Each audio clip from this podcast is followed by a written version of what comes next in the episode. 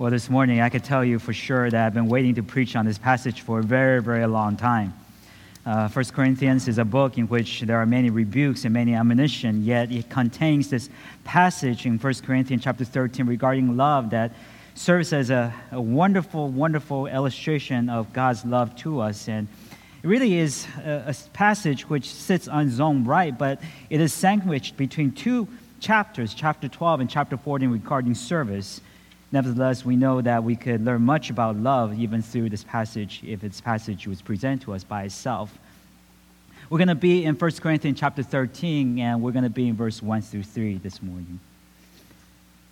1 Corinthians chapter 13, verse 1 through 3. If I speak in the tongues of men and of angels, but have not love, I'm a noisy gong or a clanging cymbal if I have prophetic powers and understand all mysteries and all knowledge, and if I have all faith, so as to remove mountains but have not love, I am nothing. If I give away all I have, if I deliver up my body to be burned but have not love, I gain nothing. Let's bow in the word of prayer. Our Father, we are excited to go through this passage on love, and we know, Lord, that there are there is much to learn from this passage and much information for us to understand. And at the same time, it's not about understanding information, but it's about us choosing to love, and it's a practice of spiritual discipline. We pray that you will guide us and lead us, Lord, not just to hear a wonderful message if it is one, but rather to apply it, to learn how to live it out in our own lives so that you may be glorified and certainly us being benefited as a result of our living in such a way. We thank you, Lord, and we pray that you bless this time as we are engaging your word. Holy Spirit, lead us to worship, we pray. In Jesus' name, amen. People bind together or group together for various reasons. Certain people can come together because of common interest. We have people who come together because they love a game of basketball. They don't need to know everyone, they don't need to be friends with everyone, but they just come together because they want to play a game of basketball together. That would be a reason for people to come together. People can come together because they want to read a book together. There could be book clubs or uh, there could be knitting clubs and different activities that draw people together, and certainly people can come together for those reasons. People can also come together because they have a common goal.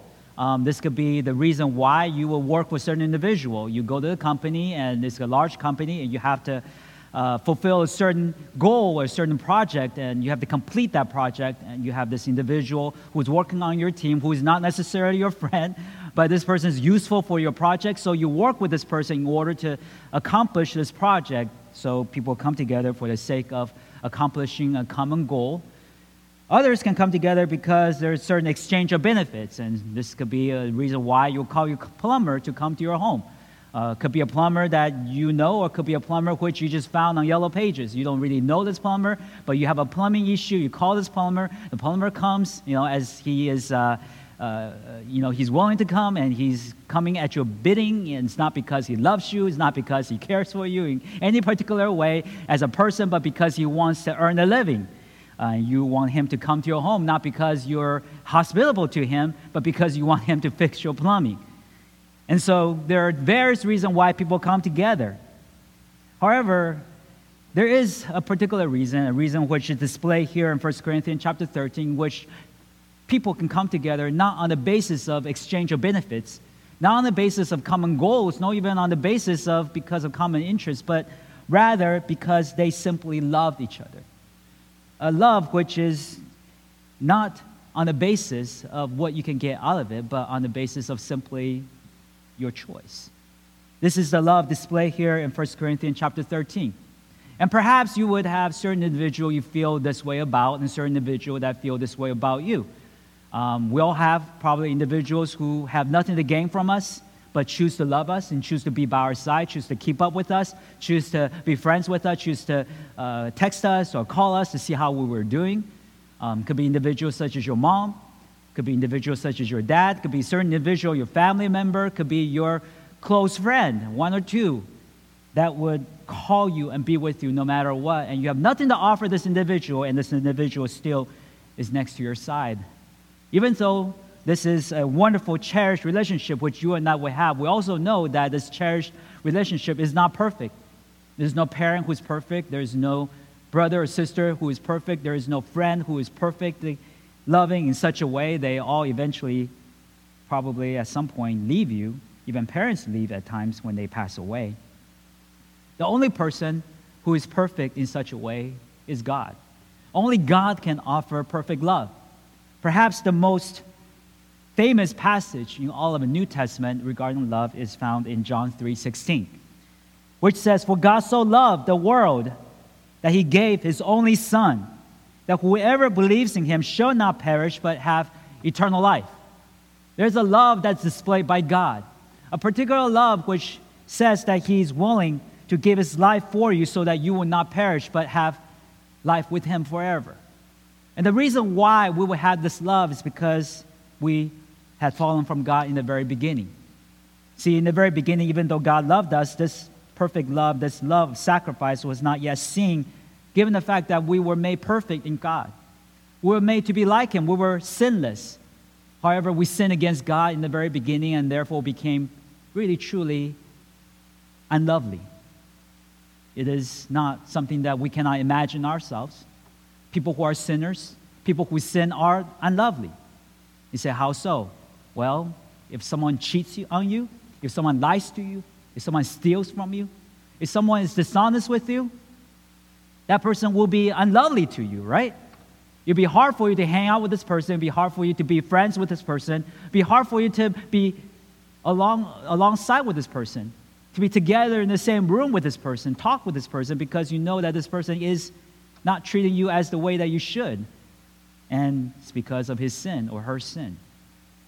But the reality of God's love for us is that He overlooked this reality of us.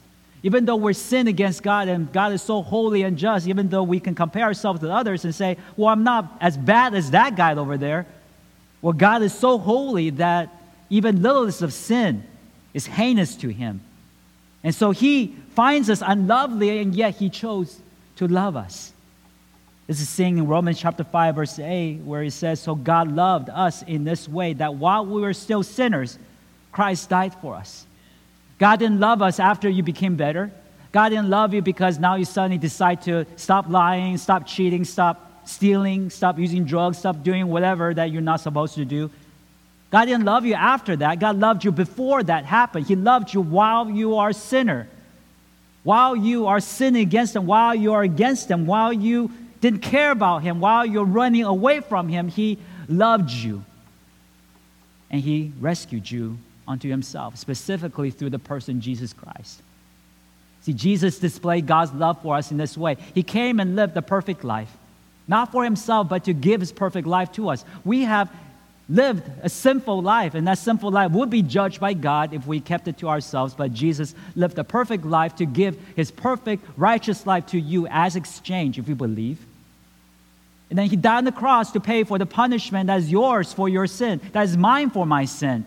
We all deserve the punishment of God, but through faith in Jesus Christ, we get to have our punishment taken away from us, given the fact that it has been laid upon the Lord Jesus.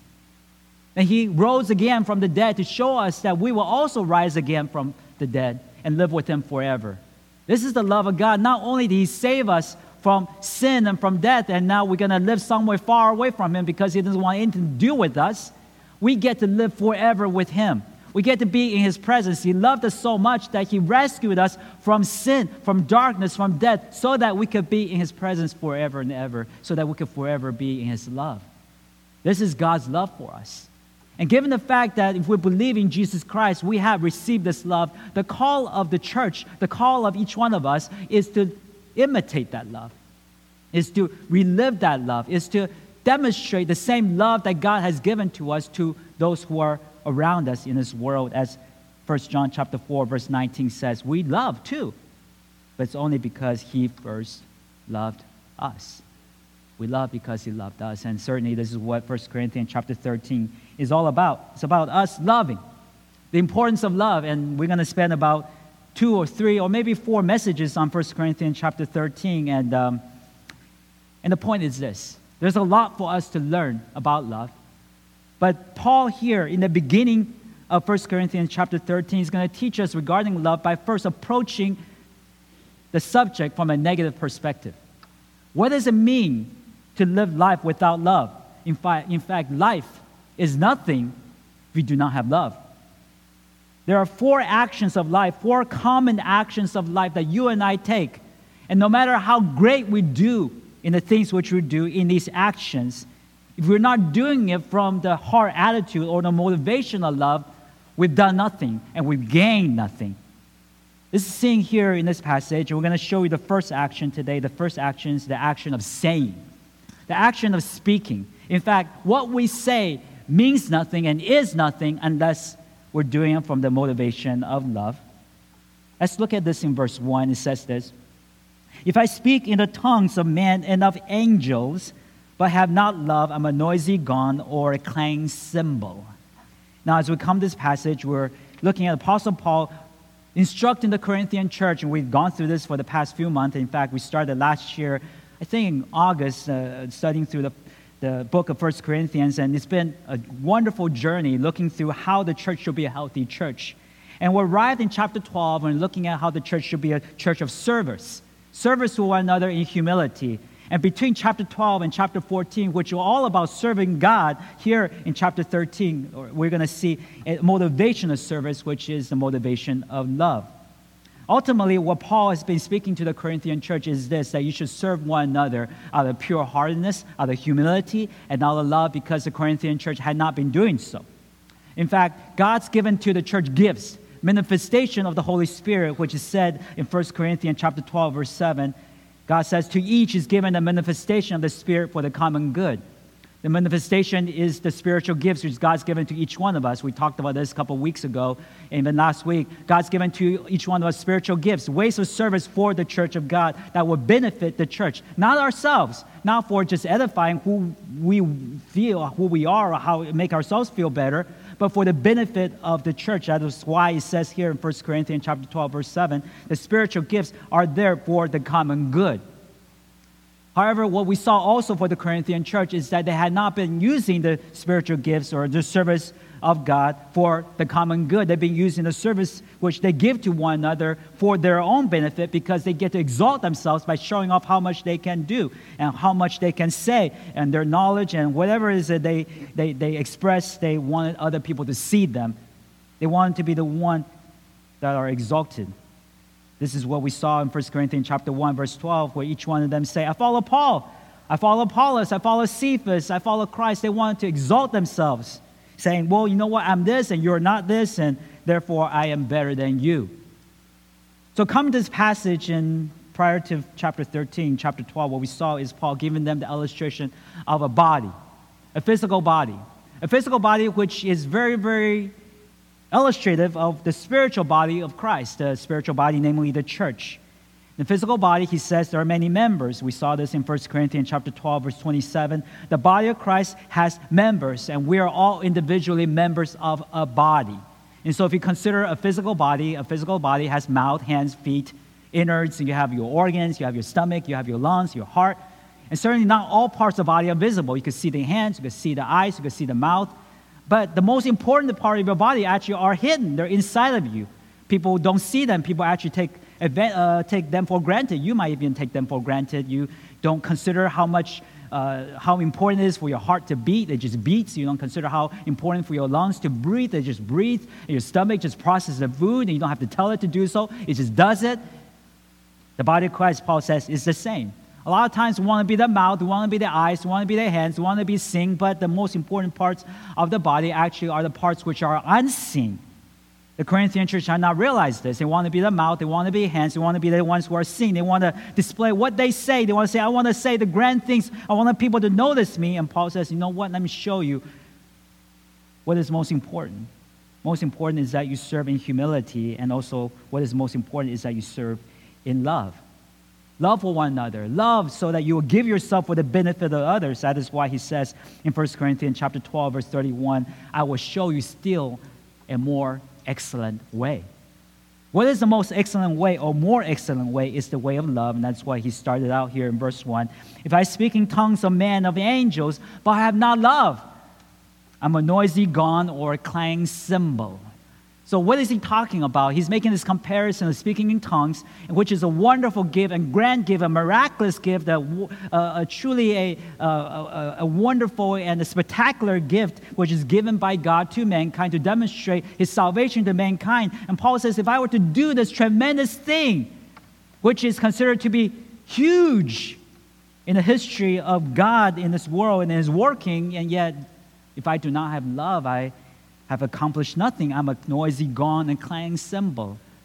And so, to understand this comparison, we have to understand what tongues are and how magnificent and how spectacular they are as they were used in Scripture.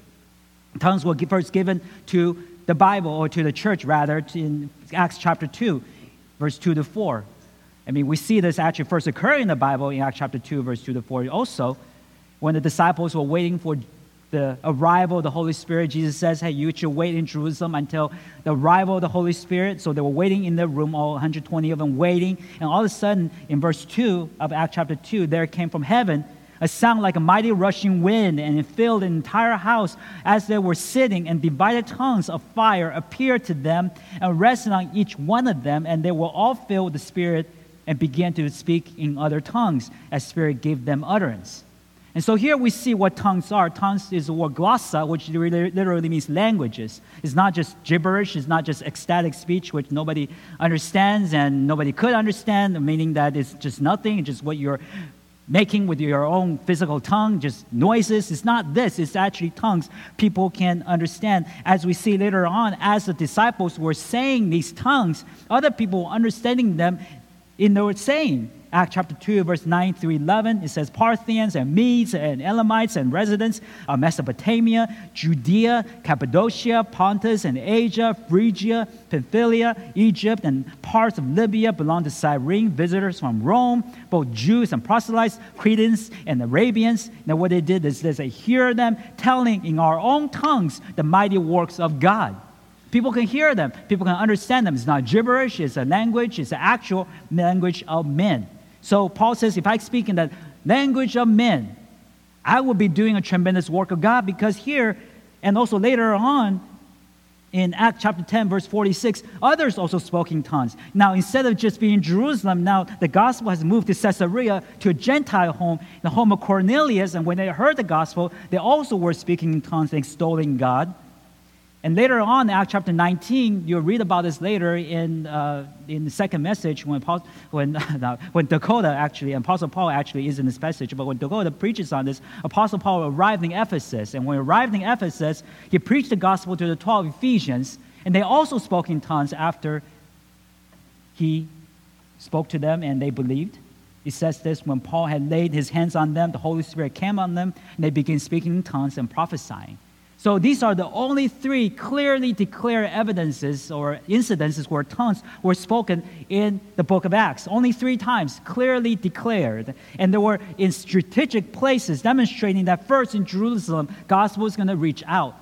So the people were coming to Jerusalem, whether it be Jewish proselytes or whether it be Gentile proselytes, whatever proselytes are coming in as and they're just seeking after God, they begin to speak in tongues. And tongues were a symbol of God reaching this gospel to the ends of the earth. Other people, other languages, other people, other ethnicities were all given opportunity to believe in the gospel when they arrive in Jerusalem. And then when they go to Caesarea, which is a Gentile territory in Israel, they also spoke in tongues. Namely, the gospel was reaching out even to the other parts of Israel. And following Acts chapter 19 in Ephesus, people were speaking, speaking in tongues, demonstrating the fact that the gospel now reaches to the ends of the earth.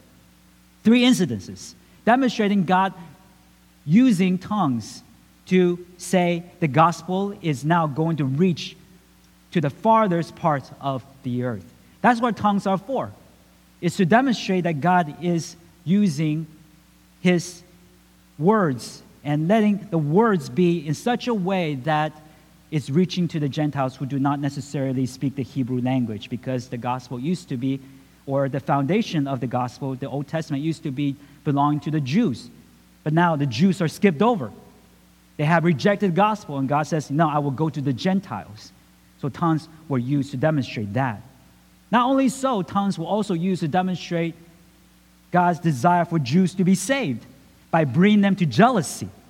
In 1 Corinthians chapter 14, verse 21, it says this, and God says Jews are to be jealous as a result of tongues happening in this world. He says, he says in the law it is written, by people of strange tongues and by the lips of foreigners I will speak to this people, and even they will not listen to me, says the Lord. What is this talking about?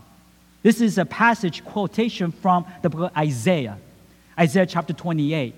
Israel was under conquest, and different languages are going around them because they're now in a state where other foreigners are around them and they don't know what they're saying. They're in this place of weakness. God has withheld his blessings from Israel because of their disobedience. And the same application Paul says in 1 Corinthians chapter 14. Now you're going to hear tongues speaking around you.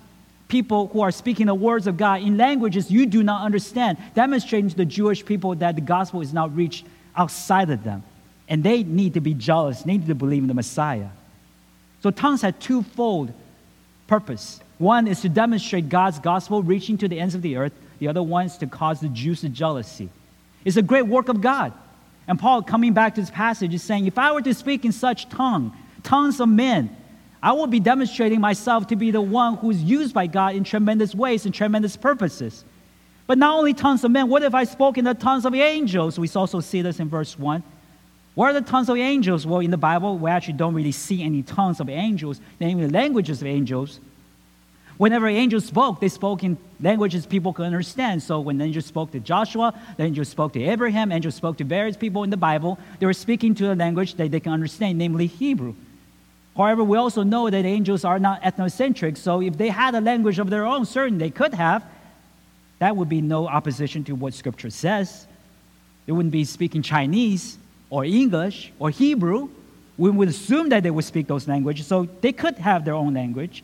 And Paul says, if I could speak that language, that would be a tremendous asset to the church, would I not? And he would be.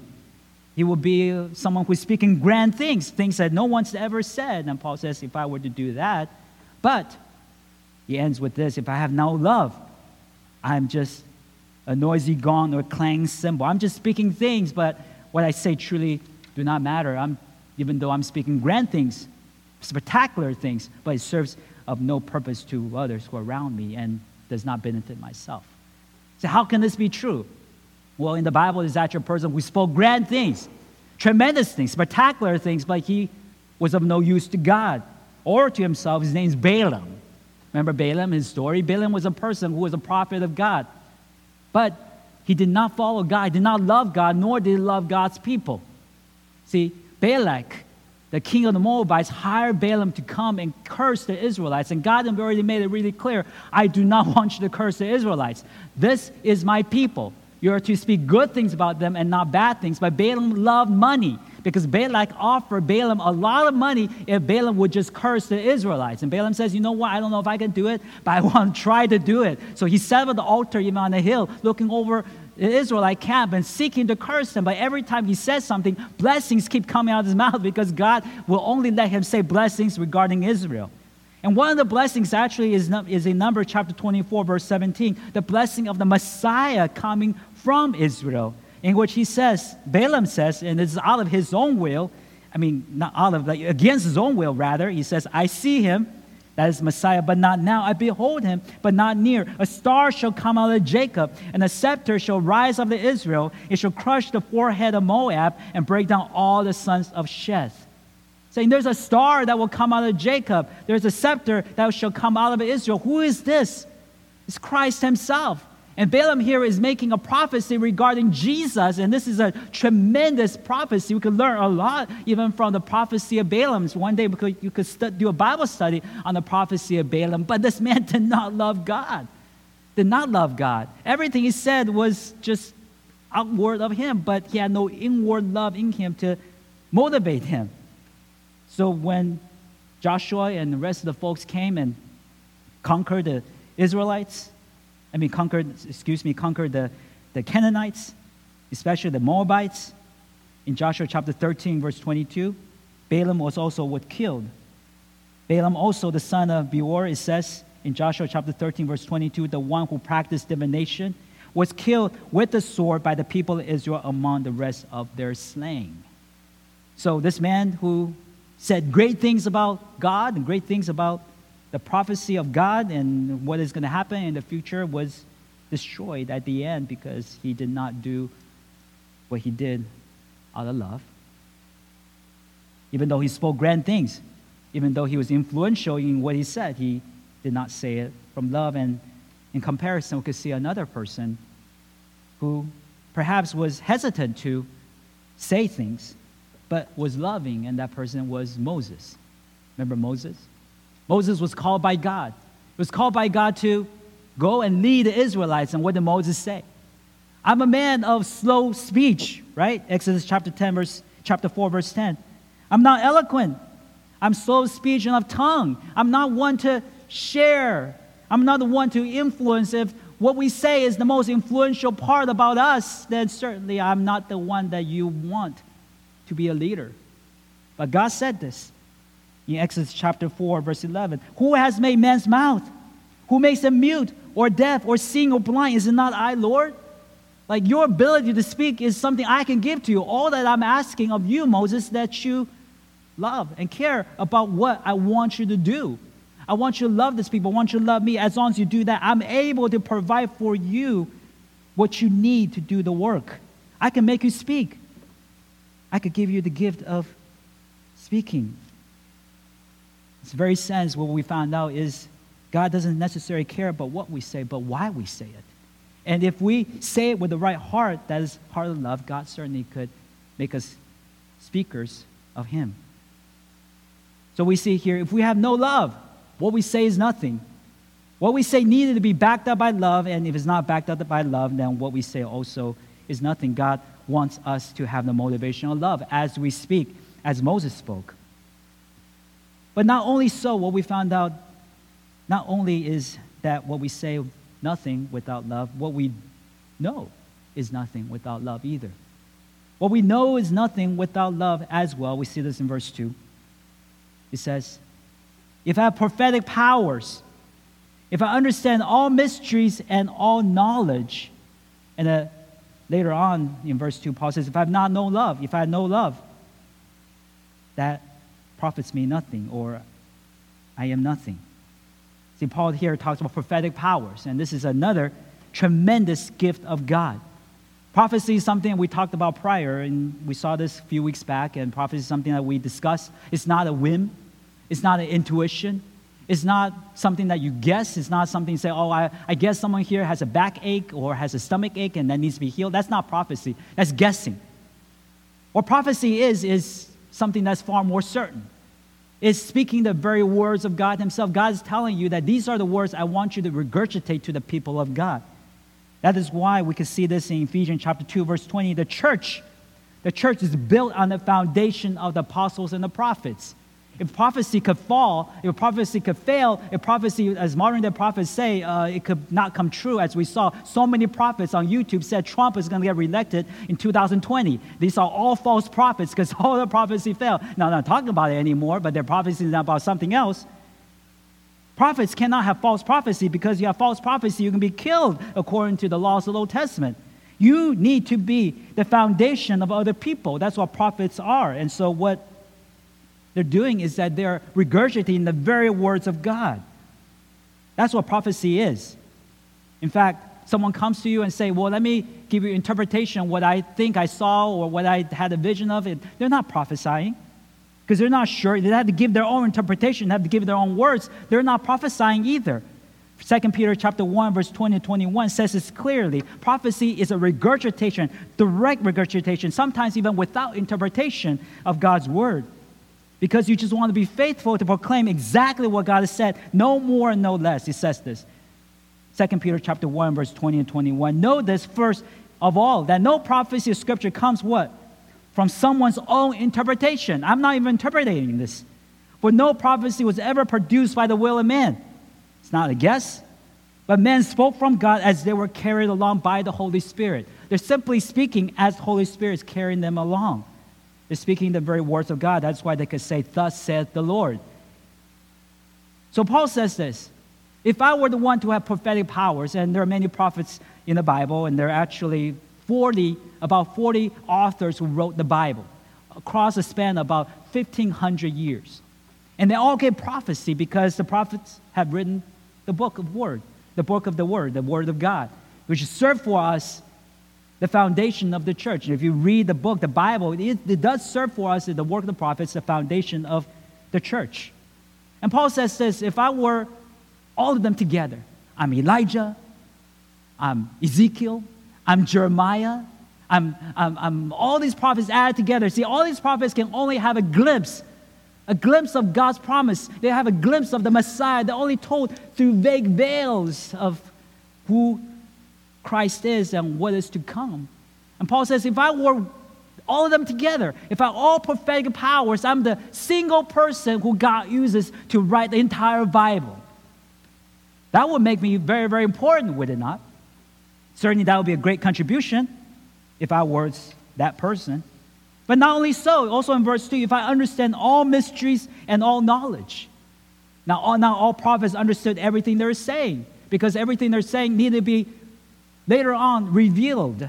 That is why it said in 1 Peter chapter 1, verse 10 through 11, the prophets themselves, they searched and inquired carefully, inquiring what person or time the Spirit of Christ in them was indicating when he predicted the sufferings of Christ and the subsequent glories. I mean, they were predicting these things, they were writing about these things, but they don't really know exactly how these things are to come about because they're still searching as well. So, what does it really mean, what I just said? They know it's coming from God's word, but they need help understanding it. So they, they're not offering their own interpretation. I mean, they could, but they're just saying this is what the Lord God says. The Lord, God says, and, and we'll have to find out what the Lord God means as we are studying it together. And so they're searching and inquiring carefully. Now, Paul says, What if I know? What if I'm not like these prophets? What if I understand all mysteries and all knowledge? You know, they, were, they had to wait they had to wait for Christ to come. Colossians chapter 1, verse 26, 27 says the mystery for ages and for generations now being revealed to saints. Right after Christ comes, now we get to see who Christ is. When Paul says, well, what if like I was the guy who didn't have to wait for Christ to come and I could know that this is exactly what Jesus is going to do. He's going to be a virgin birth. He's going to come, you know, all this, he's to come through Bethlehem. He's going to come and he's going to come in this way and that way. And we know that he's going to do his 30, uh, he's going to live to 30 years old and uh, 30 some years old. And he's going to start to uh, do his ministry. He's going to die on the cross. I know all this prior to it happens. Was that person? Not only so, you can say, well, today there are some mysteries that we even don't understand. The Trinity, for example, the Godhead, God, one, per, uh, one, one God, three persons. I don't know how that works, except it's true. Or the mystery of God's sovereignty and man's responsibility. Like, God is sovereign. I mean, everything we do is in his control, but at the same time, I have free will. How does that work? Oh, I don't know or even the, the mystery of the book of Revelation, all these things have to come about in the future. I can have a glimpse of what might happen, but I don't know exactly how that's going to happen. Paul says, What if I was the guy? What if I was a guy I could explain to you all this mystery? I could explain all the mystery of the Trinity. I know exactly how that works. I can explain to you the mystery of, of the responsibility of men and also the sovereignty of God. I can explain to you the mystery of the book of Revelation. I can explain to you all these mysteries. That would make me a pretty important person in the church, would it? Would it not? And yet he says, if I have no love, I am what? Nothing. Nothing. You know, there's something that which is not hard for us to imagine that knowledge without love is nothing. I remember I was talking to a seminary professor. He was also an administrator at the seminary. He was telling me that, you know, a lot of times you don't have to tell people this, but you could, I don't want to judge people in this, but he was saying to me, and just between us, and I'll share with you maybe we, we could just think about our own reasons why. He says, now, a lot of times the folks in the seminary who graduate with the highest grades are not the best pastors. They don't have the most enduring ministry. He, I mean, he, has been an administrator for, for many years, 10, you know, 15 years. He says, I look back and as we assess the students who come out and the ministry, the folks with the best grades are not the ones with the enduring ministry. It's the folks with the mediocre grades. They end up becoming good pastors and end up holding down in the ministry and says, you know what? I was like, what is it? Why is that the case? The reason why that's the case is because seminary cannot assess a pastor on the most important characteristic that defines ministry. What characteristic is that? Love. You cannot give a grade on love, right? Can you give a grade on love? Can you earn a PhD on love? And yet, it is the characteristic of pastor that will determine if the pastor stays or goes. That's the most important characteristic. You could actually grade a pastor or grade a seminary student on the basis of how much he knows, and you could do that. You could say, oh, that's an A, that's a B, that's a C, that's a D, depending on how much you express. But you cannot grade a person on the basis of love. And yet, it's the most single factor to determine if the pastor is a good pastor or not, right? That's the only, that's the most important factor. And so, why is it that the, the mediocre students end up becoming good pastors? Always there's no indication. There's no, you know, nobody goes to seminary seeking to get bad grades. That's not what we're trying to do. Okay, we don't go to seminary try to get bad grades. Try to get the best grades we have. The only explanation is, is because we are already in ministry and we don't have time to study. That's the only reason. We're just so, so, so overwhelmed with the ministry activities, we don't have time to study. While the ones who are studying a lot, they're just in their room. The ivory tower theologians, they just study, study, study. They know all things, they know everything. They can put it down on paper, but they don't have, it, they don't have day-to-day interaction with God's people. So that's the explanation. What we see here is this even knowledge needed to be accompanied by love. Love. First Corinthians chapter 8, verse 1, it says this knowledge puffs up, but love what? Love builds up. Love builds up. So everything we say, everything we know need to be accompanied by love. In fact, if what you say and what you know isn't going to be accompanied by love, you're to curtail what you say. Ephesians chapter 4, verse 15 says the truth. We need to speak the truth, that is, in love. In love. How does that work out? That means that even though you may know a lot, the things of which come out of your mouth is filtered by the filter of love. You're not trying, to share with people everything you know, just say it because you know it, but you're saying what you know through the filter of love in such a manner, according to Ephesians chapter 4, verse 29, or to say only those things which is good for the building up as the occasion, so that you may give grace to those who hear.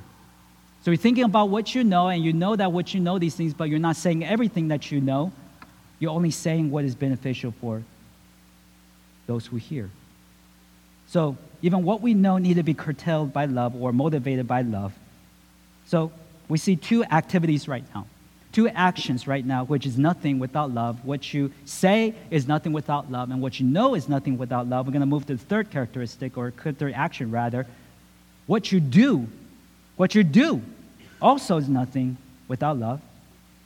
Verse 2, he says, if I have all faith as to move mountains or remove mountains, but have not love, I am nothing. So, what is Paul talking about here? If I have faith to remove mountains, the only other time in Scripture where this illustration of moving mountains ever used is by Jesus. So, Paul, when he said these words, he must have the lesson of Jesus in mind in Matthew chapter 17. See, Matthew chapter 17, Jesus used these words. He said in Matthew chapter 17, verse 20, Because of your little faith, truly I say to you, you have faith like a grain of mustard seed. You will say to this mountain, Move from here to there, and ye will move, and nothing will be impossible for you. What is Jesus talking about here? Why is he talking about moving mountains? What's the significance of moving mountains? Well, this is a figurative language to describe doing something which God calls you to do that is extremely difficult. So what happened in Matthew chapter 17 is this, and we have studied this when we are in Matthew. Jesus just came down from the Mount of Transfiguration. He came down the Mount of Transfiguration and showed off his glory to James and John and Peter, and came down to a mount from the mountain, and all the disciples were there, and they were actually trying to heal this demoniac boy. We saw this in Matthew chapter 17. They couldn't cast out the demon. So when Jesus came down, he says, You know what? What an unbelieving generation. And he went and cast out the demon. And disciples came to Jesus later on and asked Jesus, well, uh, Jesus, I, I, was wondering, you know, like, how come we couldn't cast it out? Like, we tried, but we couldn't cast it out. And this is what Jesus said in Matthew chapter 17, verse 20. I read it again. Because of your little faith. Truly I say to you, you have faith like a grain of mustard seed. You will say to this mountain, Move from here to there, and you will move, and nothing will be impossible for you. So, why do they have little faith? Well, it turned out that they did not truly believe what Jesus told them. What Jesus told them in Matthew chapter 10, verse 1 is this He gave them authority over unclean spirits. He gave them authority, saying that you have the authority over unclean spirits. You could tell them to leave, and they will leave. What Jesus did not tell them, though, is that it's going to be easy, right? Like ministry in general, like Jesus says, hey, if you preach the word and, and if you uh, communicate the gospel, people get saved. But doesn't mean it's easy. So ministry of, in this case, of casting out spirits, the same way. You know, it doesn't mean it's easy. That you pray with this person later on. Actually, in the very same passage, um, same incident in Mark chapter 9, verse 29, Jesus actually said, This kind, this spirit actually cannot be driven out by anything but prayer. So there's a consistency to it, or even a, a continual effort in casting out the spirit. I mean, one day we could do a, a, study on demonology and how demons do not like clean environments. They don't like spiritual clean environments. They don't like when a person goes to church, they don't like, you know, when a person is cast, was possessed by demons, going to church or being read to the Bible or uh, listening to hymns. They don't like clean environments. So these are environments which, you know, if someone who is demonic possessed, they say, can I make the demon leave? You provide a clean environment for this person so the demon will not want to stay. At the same time, you preach the gospel to this person so that the person actually does believe the gospel. His heart becomes clean. The demon definitely cannot stay because the Holy Spirit now dwells within. But that's not an easy process. It's not an easy process, it's a continual process. You know, sometimes people think, you know, oh, just because I'm a child of God, I'm just going to say, go, you know, and the demons leave. It's not like that. It's not like that. Even for the disciples, it was hard. Now, Jesus was God. He just do it. He's God. He could do it. For us, you know, we can only rely on the power which is given to us. So, Jesus says, because you lack faith, if you believed, if you relied upon my strength, which I give to you, you will be able to do this. And disciples they gave up. They gave up. And Paul says, What if I didn't give up? What if this faith? The faith that removed mountains. The faith that Jesus says, Hey, if you have this faith, you could make anything happen in ministry, and I will just do great things through you. I will see you through. I stick with it. But I have no love. I am nothing. The reason why Paul makes this gesture is because you could do great things for God and not do it from the heart attitude of love. You know, Matthew chapter 28, verse 19 to 20 says, We're to go and make disciples of all nations, baptizing them in the name of the Father, Son, the Holy Spirit, teaching them whatever Jesus commanded us, knowing that Jesus is going to be with us. So, all of us here in the church, we could say, You know what? I'm going to serve God, knowing that God's going to do tremendous things through me, and yet you're not doing it from love.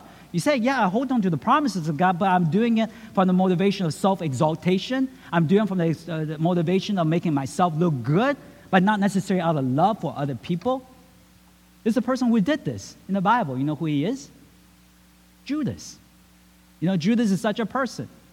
He didn't do it from love, he did it from a motivation of exalting himself.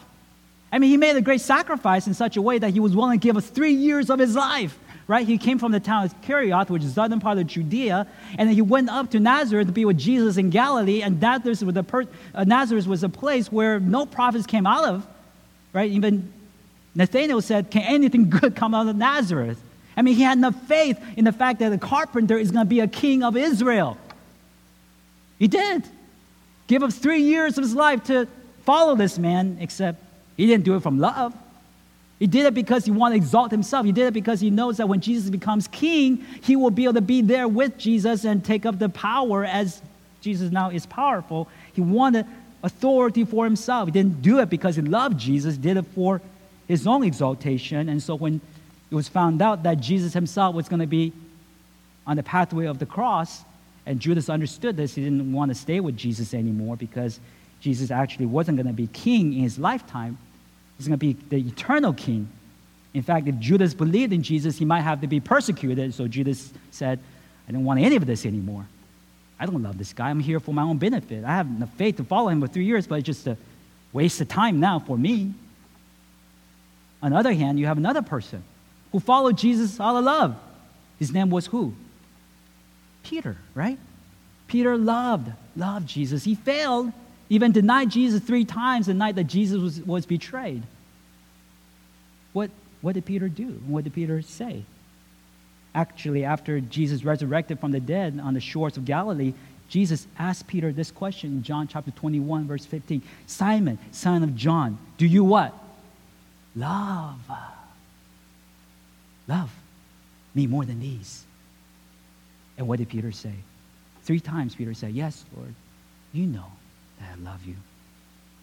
As a result of that love, Jesus said in verse 15, verse 16, verse 17, Feed my lambs, tend my sheep, feed my sheep.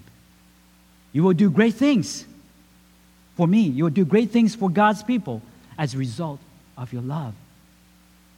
You may have great faith, but your faith need to be motivated by love. Without love, your faith in what you do is nothing. So we see here the three actions so far, which is nothing without love. We covered what you do is nothing without love. What you say is nothing without love. What you know also is nothing without love. And finally, what you sacrifice. What you sacrifice is nothing without love. We see this in verse 3.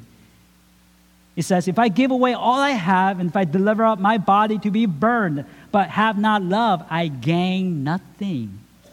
So, what is Paul teaching here? What incidents could Paul be referring to when he says, I give away all I have? The only person who was asked by God to give away everything he has is who? The rich young ruler. The rich young ruler was asked by Jesus to give away everything, right? We read about this in Matthew chapter 19. The rich young ruler comes to Jesus and says, Jesus, what can I do to inherit eternal life? He's thinking that he's pretty good. We talked about this when we were in Matthew chapter 19. He said, You know, I've done everything. So, Jesus, give me a challenge. I'll do it, I'll fulfill it. And Jesus says, you know, fulfill the Ten Commandments. You know what the Ten Commandments are. Do it and you shall live. The reality is that nobody fulfills the Ten Commandments because according to Romans chapter 3, verse 20, through the law comes the knowledge of sin. The law of God, the Ten Commandments, only show us how sinful we are so that we will come to God to ask God for grace and mercy for salvation. That is the purpose of the law. The law cannot save, it only serves to point us to Christ point us to the fact that we need a Savior. This person doesn't get it. So it says, I've done everything. I've done everything, whatever 10 commandments are. And Jesus said, You know what? Let me just show you one thing. Okay, I'm not going to have to talk to you outside the law. I'm going to give you the 10th commandment Thou shalt not covet. How do you deal with that? So he said in Matthew chapter 19, verse 21 to the rich young ruler, If You will be perfect if you want to be perfect, go and sell what you possess and give to the poor, and you will have treasure in heaven and come and follow me. Here is the command. See, coveting is not the fact that you can't own anything. Coveting is the fact that you want something above what above God, above your love for God. So here you have God Himself saying to the rich young ruler, Hey, you want to, I'm asking you specifically this. Because I'm God and you're supposed to love me beyond all these things which you have. So I'm asking you this thing go and sell everything you have and come and follow me. Now, God doesn't ask that for every one of us, but if God doesn't ask that for any one of us, we will have to do it because we have to demonstrate that we love God more than we love everything else. And Paul says here, okay, if I didn't love God, but if I could fulfill, if I could fulfill what Jesus says here, if I could just give everything away, and what he says here, if I give all things I have, or give away all I have in verse 3, is, is of a connotation. The Greek actually read this. If I give more souls of it away, like a little bit at a time. Sometimes it's a little bit easier for us to give everything away all at once, right? It's like, I'm going to go to the mission field, I have all this money, I'm going to write a big check, I'm going to give it all away. It's like big sacrifice, and that would be a good sacrifice. And Paul says that even more than that, I'm gonna give little bit pieces away every single time, right? This, this, this, this, this, and say sacrifice continuously until I have nothing. If I were to do what this rich young ruler couldn't do, but I have no love, I'm not doing it because I love God, but I'm doing it because you know I can fulfill all the laws which God calls me to fulfill, and I have no love. That means nothing. That means nothing. That sacrifice means nothing, Paul says. And if I were to, verse 3, give my body to be burned, there is no Christian persecution at this point in history. Nero has not risen in power to persecute the Christians in such a way to burn them at the stake. So, what Paul's saying here is actually referring to most likely, and I think the only part in Scripture about people being burned would be the story of Shadrach, Meshach, and Abednego, and how King Nebuchadnezzar persecuted them and said, If you do not worship the golden statue which I set up, you will be burned in this fiery furnace. Now, here's their response in Daniel chapter 3, verse 16 through 18. O Nebuchadnezzar, we have no need to answer you in this matter. If it be so, our God, whom we serve, is able to deliver us from the burning fiery furnace. He will deliver us out of your hand, O king. But if not, be it known to you, O king, that we will not serve your gods or worship the golden image that you have set up. What Paul says here is this If I could, live out the life of Shadrach, Meshach, Abednego, and endure persecution. That would make me a certain important person in the church, would it not? I would have done a great things if I were to give up all my money to feed the poor as this rich young ruler could. That would make me impressive, would it not? But Paul says, you know what? If you didn't have love, you are nothing. You gain nothing. See, there's a person in the Bible, actually two people in the Bible that make tremendous sacrifice, but they didn't do it out of love, and their efforts amount to nothing. You know who they are? And Ananias and Sapphira. You know them? They're the two people who actually did a tremendous work for the church. Some, some work which we haven't done before. I mean, they sold a property of theirs and gave some of the proceeds to the church. I mean, how many of us have done that? Sold the property and gave the money to the church. It's a lot. Right? But they're not doing out of love because right before them, there was a man named Barnabas who did that out of love. He did it because he loved the church and he did it honestly. I mean, he sold what he had and he didn't have to do this. Nobody has to do this, but he sold what he had. He honestly brought it to the church and said, This is all the proceeds of that particular sale. And people were encouraged by this. People were, were glad because of this. The church was uh, uh, saying to Barnabas, Hey, you, encouraged me. He was called the son of encouragement. And Ananias and Sapphira also wanted this, but they didn't do it from love. They sold the property. They were imitating this, but they didn't, they didn't want to uh, do the whole thing. They mean they didn't do out of love because they lied about how much they gave. They didn't have to give anything actually. But the fact is that they lied about it. So they sold the property and kept some of it to themselves and gave some to the church, but they said that give all to the church. And Peter said, You know what? That money is yours. You didn't have to lie about it. Why was yours? Is it not under your disposal? And what's unsold, it's not, is it not yours to keep? In Acts chapter 5, verse 4, he says, Why is it that you have contrived this deed in your heart? You have not lied to men, but to God. You don't impress people with this. You don't. So all your sacrifice means nothing. In fact, God judged Ananias and Sapphira by letting them die right at the moment, judged them to death. All their merits, all their sacrifice was nothing without love. That is why Jesus told us in John chapter 13, verse 1, his own example of love.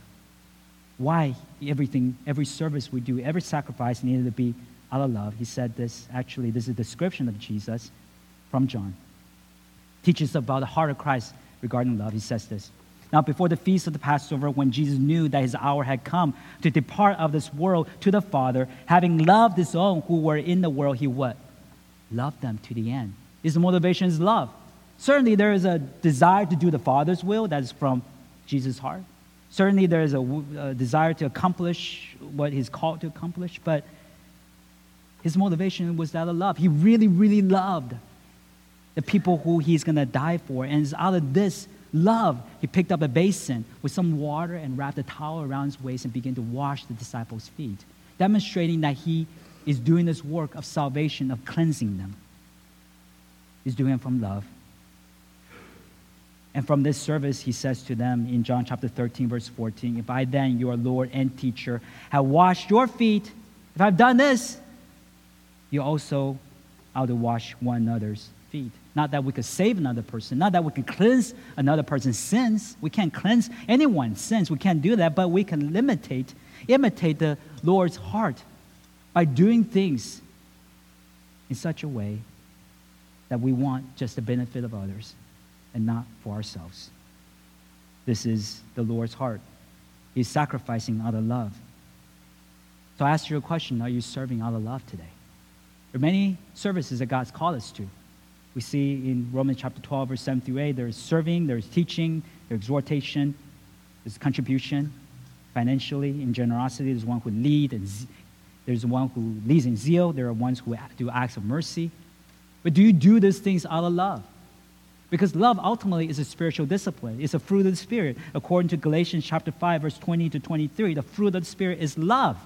Love. And encompasses other fruit joy, peace, patience, kindness, goodness, faithfulness, gentleness, and self control. So it's a spiritual discipline, such a discipline that Jesus says if you have this kind of love in Matthew chapter 5, verse 44, you will love who? You will love your enemies. You will love those who are unlovable. You'll love those who are hurting you. It's a discipline. And yet we're called to have this love in our motivation of service here in the church. So it's a choice, it's a sacrifice. But yet it is also the most important motivation of our service to one another. So we see here is the importance of love, and we're seeing that we need to have love in everything we do. Without love, what we say is nothing. Without love, what we know is nothing. Without love, what we do is nothing. And without love, what we sacrifice also is nothing. All of it is nothing without love. And perhaps the most dangerous and saddening fact about life is that you could be passionate about what you do and not do it from love. This is the conversation that Jesus had with the Pharisees when the Pharisees asked Jesus, which one is the most important law of all? What's the most important law? There's 613 laws for you to choose from in the Old Testament. Which one is the most important? And Jesus said this in Matthew chapter 22, verse 37, verse 39. And it's a quotation from Deuteronomy chapter 6. With the love the Lord your God with all your heart, with all your soul, and with all your mind. Love. Love God. And also, verse 39, love people. Love your neighbor as yourself. Love God and love people. That is the all encompassing motivation of what God asks for us to do in this world. And if you are part of God's family, and if you are a child of God, you will love. 1 John chapter 4, verse 16 says, So we've come to know and to believe the love that God has for us. God is love, and whoever abides in love abides in God, and God abides in him. And we're those who abide in God, so therefore we abide in love. Let's bow in word of prayer. Our Father, we are thankful that we get to investigate just three short passages today regarding love, and yet it's a powerful, powerful description. May we apply it to our lives. May we not just be impressed with what we read and what we heard, but truly apply it because applying it is hard and difficult. It's a sacrifice, and yet it's what you call us to do. May we not arrive at the throne of Jesus and have Jesus say, Well, you haven't really done anything for me because we've done a lot of things, but not do it out of love. May we not be disappointed. May we know, Lord, that in the day of which we see you, we will have much to show you because the things which we do is out of love for you and for others. We thank you, Lord. In Jesus' name we pray. Amen.